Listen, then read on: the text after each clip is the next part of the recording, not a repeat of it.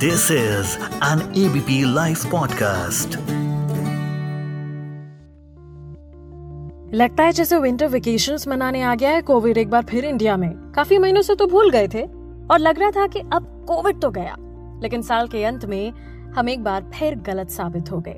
Corona positive पाए जा रहे हैं लोग, और सैंपल्स को जीनोम सीक्वेंसिंग के लिए भेजा जा रहा है। लेकिन ये जीनोम सीक्वेंसिंग आखिर है क्या? होता क्या है इससे? क्या है इसका स्कोप और कोविड के अलावा भी कहाँ होता है इसका इस्तेमाल? जानेंगे आज के एफआईआई में सिर्फ़ एबीपी लाइव पॉडकास्ट पर। हेलो मैं मानसी हूँ आपके साथ और मेरे साथ में है सर गंगाराम हॉस्पिटल के institute of medical genetics and genomics की हेड डॉक्टर रत्ना दुआपुरी और साथ में Indian institute of science education and research से assistant professor doctor Vineet Sharma thank you so much आप दोनों का एबीपी लाइव पॉडकास्ट के साथ जुड़ने के लिए। आमतौर पर लोगों को नहीं पता कि जीनोम क्या होता है सिक्वेंसिंग क्या होता है। जीनोम सिक्वेंसिंग पे तो मैं बाद में आऊँगी। पहले चाहूँगी अगर आप इन दो शब्दों का ही हमें मतलब बताएँ। So we all individuals have multiple cells in our body. और हर एक ऑर्गन हर एक अंग जो होता है उसमें बहुत सारे सेल्स सेल्स का दो भाग होते हैं जो इम्पोर्टेंट होता है। हम्म, और जो जीनोम होता है वो हम्म, हमारा सेल के न्यूक्लियस के अंदर होता है। जी। जो सारी जीन्स होती हैं हम सब में बीस हज़ार जीन्स हैं। जिसके। कारण हम हैं जो हैं अगर हम्म। कोई जीन काम नहीं करती तो हम बीमार हो जाते हैं। हम्म, तो इसको हम जीनोम बोलते हैं। तो ये जीनोम सीक्वेंसिंग क्या है जो हर कोविड पॉजिटिव पाए गए शख्स की की जा रही है? जीनोम सीक्वेंसिंग जीनोम है जो हमारी जीन्स हैं। हम्म। ठीक है? जब हम जीन्स को बारीकी में पढ़ते हैं। ये जीन्स बनी है चार अक्षर से। Okay A T G C okay ये चार अक्षर बार बार बार बार रिपीट होते हैं। okay. तो जब हम ये A T G C in human beings ये ऐसा है कोविड वायरस का फ़र्क होगा। हर एक अ, अ, जीवित हम्म, चीज़ का व्यक्ति का पौधे का जीनोम अलग होता है।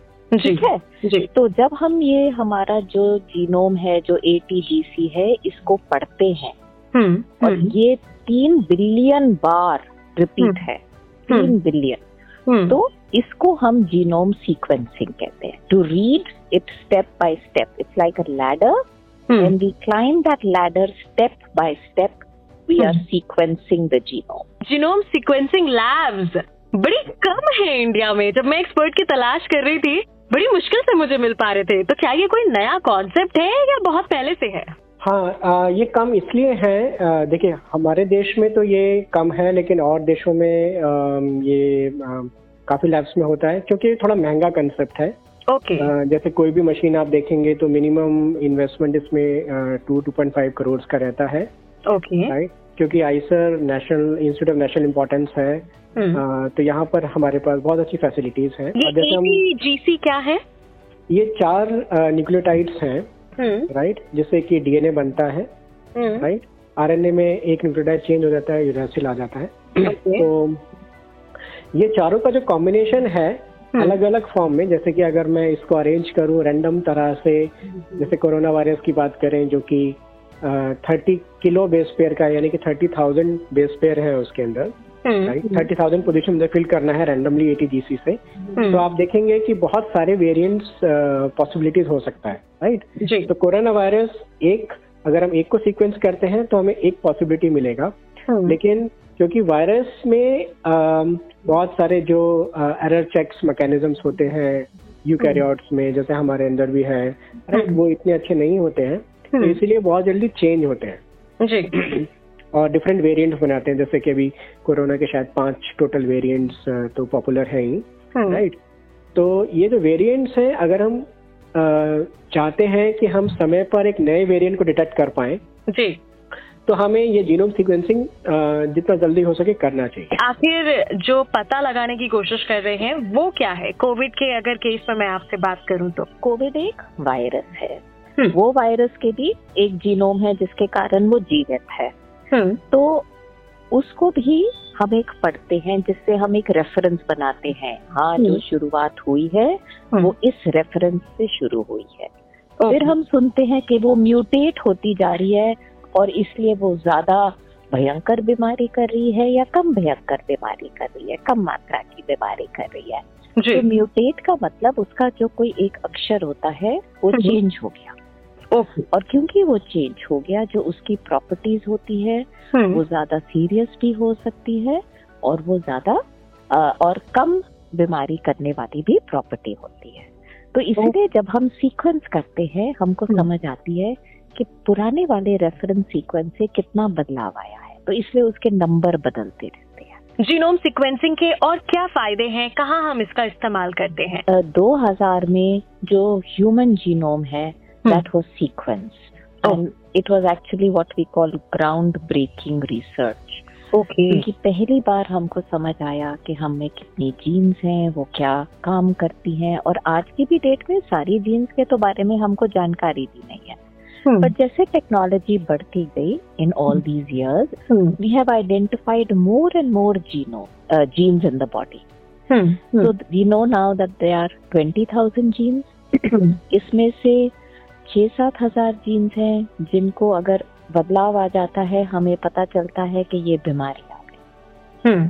पहले हम मरीज़ को देखकर सोचते थे कि हाँ हम्म। ये बीमारी होती है हम्म। और थोड़े से टेस्ट करते थे टू ट्राई एंड अंडरस्टैंड कि जो हम सोच रहे हैं वो एक्चुअली वो बीमारी है या नहीं मगर आज की एरा में क्योंकि। हमारे पास एबिलिटी है कि हम सारी जीन्स को सीक्वेंस करें तो हम्म। जो जेनेटिक बीमारी है उसकी जड़ तक हम पहुँच कर समझ सकते हैं कि वो बीमारी क्यों हुई है।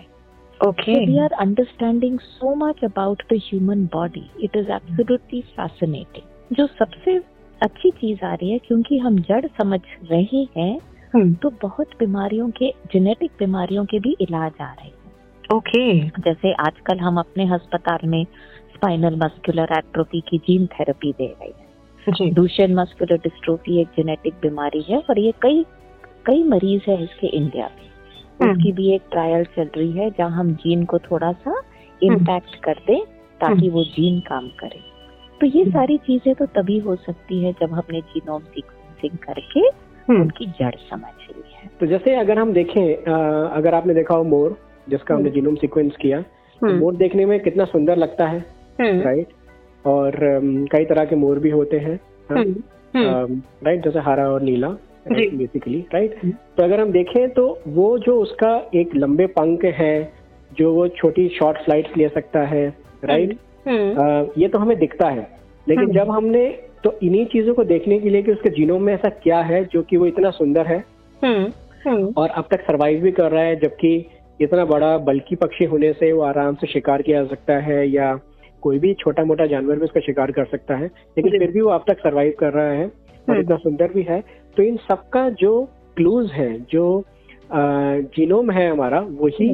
जीनोटाइप टू फिनोटाइप बोलते हैं इसको हम ओके जीनोम है उससे ही हमारा जो जैसे हम देखते हैं हम्म। उसका पता चलता है राइट ओके और जो हमारे फीचर्स हैं जैसे कि मोर में हमने देखा कि वो उसके पंख कैसे बनते हैं हम्म। वो उसमें एक बहुत अच्छी चीज़ है कि जो इम्यून इम्यूनिटी है ना मोर की वो बहुत ज़्यादा स्ट्रांग है हम्म। इसलिए शायद वो पंद्रह सोलह साल भी ज़िंदा रह सकता है आराम से हम्म। हम्म।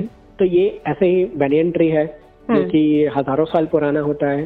राइट तो। उसमें हमने पाया कि उसमें जो रिपेयर मैकेनिज्म्स है वो बहुत स्ट्रांग है जी राइट जिससे कि वो अपने आप को रिपेयर करता रहता है बाकी ट्री सौ साल डेढ़ सौ साल में खत्म हो जाते हैं लेकिन ये हज़ारों साल तक चल सकता है तो ये सारी चीज़ें जो है ना उसके जीनोम में होती हैं ओके okay. और ये हमें जीनोम सीक्वेंसिंग के थ्रू ही पता लगता है हाँ और एक बार जैसे हमने किया ना ये तो हम्म। उसके बाद जैसे अगर हम देखें कि आजकल कितने तरह के वीट यानी कि गेहूँ हम उगाते हैं हाँ। राइट अब भविष्य में क्लाइमेट चेंज भी होगा राइट हम्म। तो अगर हमें जीनोम पता है तो हम उन क्रॉप्स को एनिमल्स को उनकी हेल्थ डिज़ीज़ ह्यूमन में भी इम्पोर्टेंट है कैंसर में या नॉर्मल हेल्थ में ओबेसिटी में डायबिटीज़ में है ना अगर हम्म। हमें जीनोम पता होगा तो हम मेडिकल फॉर्म में हेल्थ फॉर्म में सस्टेनेबिलिटी के लिए पर रिसर्च कर सकते हैं और उनको बेहतर बना सकते हैं जैसे कि हम एग्रीकल्चर में करते हैं हम्म। या आ, उसको हम बचा सकते हैं बीमारियों से या हम्म। हेल्थ के लिए राइट हम्म। तो ये सारा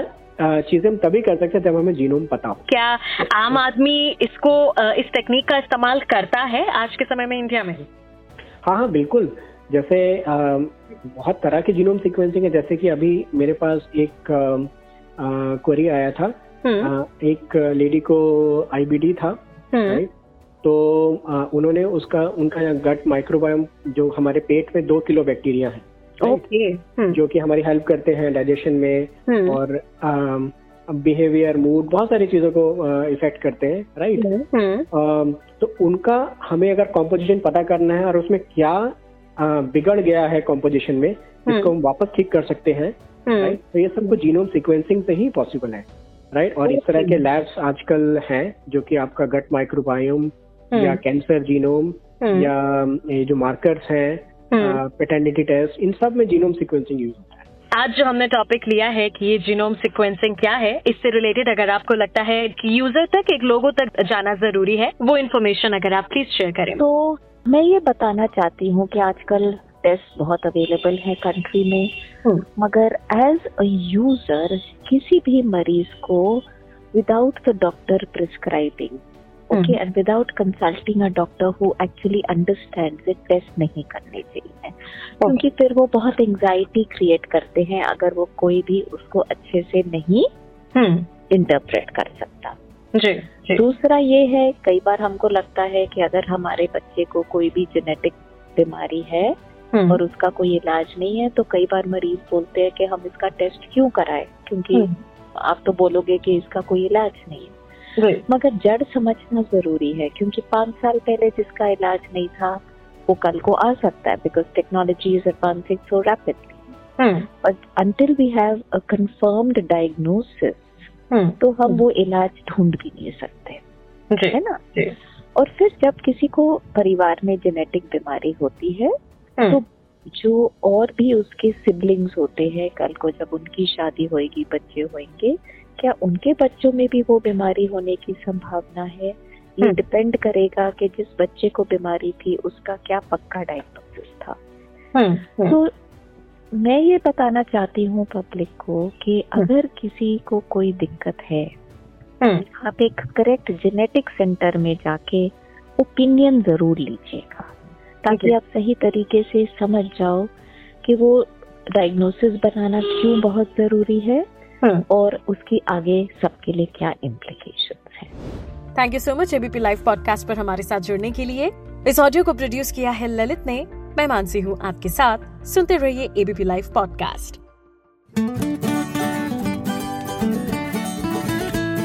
this is an ABP live podcast.